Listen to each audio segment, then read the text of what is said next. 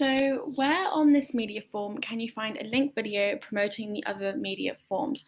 So, on Olivia Rodrigo's Instagram, um, you can see that she has a link in her bio, um, which is her link tree, and that's linked to all of her so her website, her song where you can pre-save or where you can buy it um, to her website. So this bio is a link to like kind of another link, which has all the links to her website, to where you can buy the song, where you can listen to it, all the different streaming ways you can listen to the song. So this is really, really um, good for artists to do, as it's an easy way for their fans and audience to be able to access the music, um, their websites, any information, and it's kind of all in one place. So on Instagram, that is how um, cross media convergence is used through the website, which she, she has linked in her bio. Um, on her website, Cross Media Convergence is used in the top right hand corner as there are links to all of her social media pages with the icons. So her Snapchat, Twitter, Instagram, YouTube.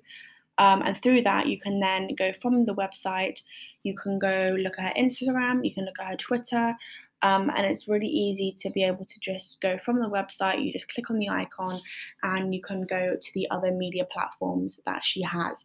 And especially on the YouTube one, and the links to her YouTube, you can then go watch the song if you click on the link.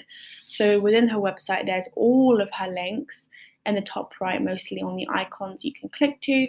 So you can see all of her other social media pages and you can see all of um, her music and the music video which she is currently promoting. So that on her website is how she's used cross media convergence. Um, you also can see on her YouTube, um, as there are links in the description box to where you can download the song and also all of her social media handles. So, really, in every single platform, there are links to all of her other platforms um, and just links that you click, which then take you to all of her other social medias where you can download the song offline.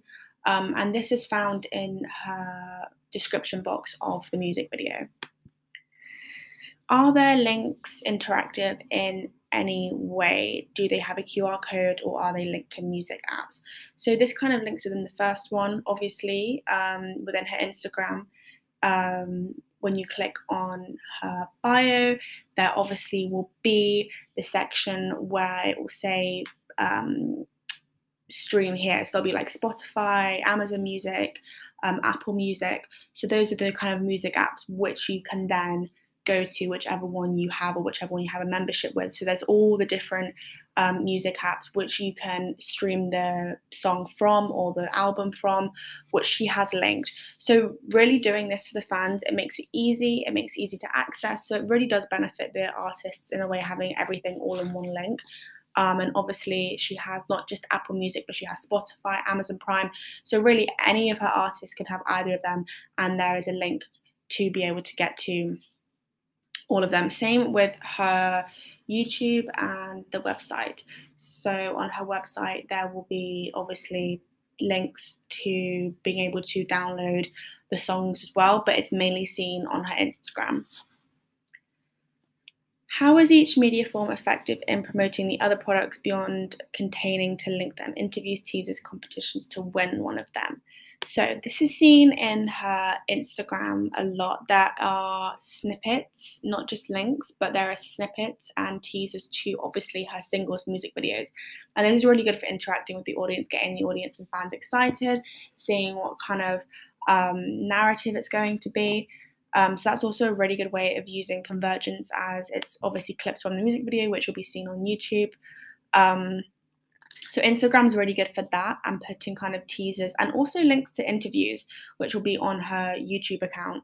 Um, so whether that's interviews with about the song, about her album, um, and there, yeah, so a lot on her Instagram. There are many teasers of her music videos. So she'll say coming out on this day, and she'll put that on her Instagram handle.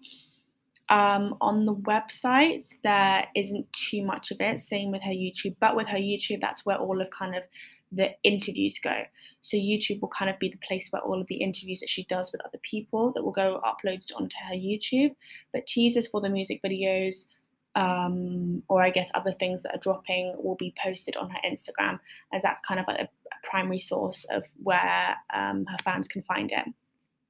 What methods do you think are most effective music video social media page? Pack in promoting and marketing a new album? I think social media is probably one of the most effective, um, as obviously you can see teasers from any of the music videos. Obviously, music videos are really good for promoting singles, as you have a music video and a narrative alongside the song.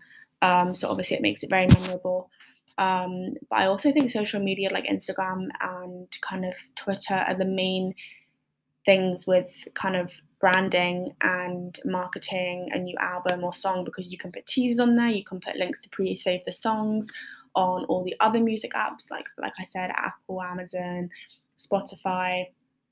You can put um, dates you can again just put links to YouTube for premieres, interviews. So really, I think Instagram is one of the main sources, um, especially to kind of use branding to their ultimate benefit.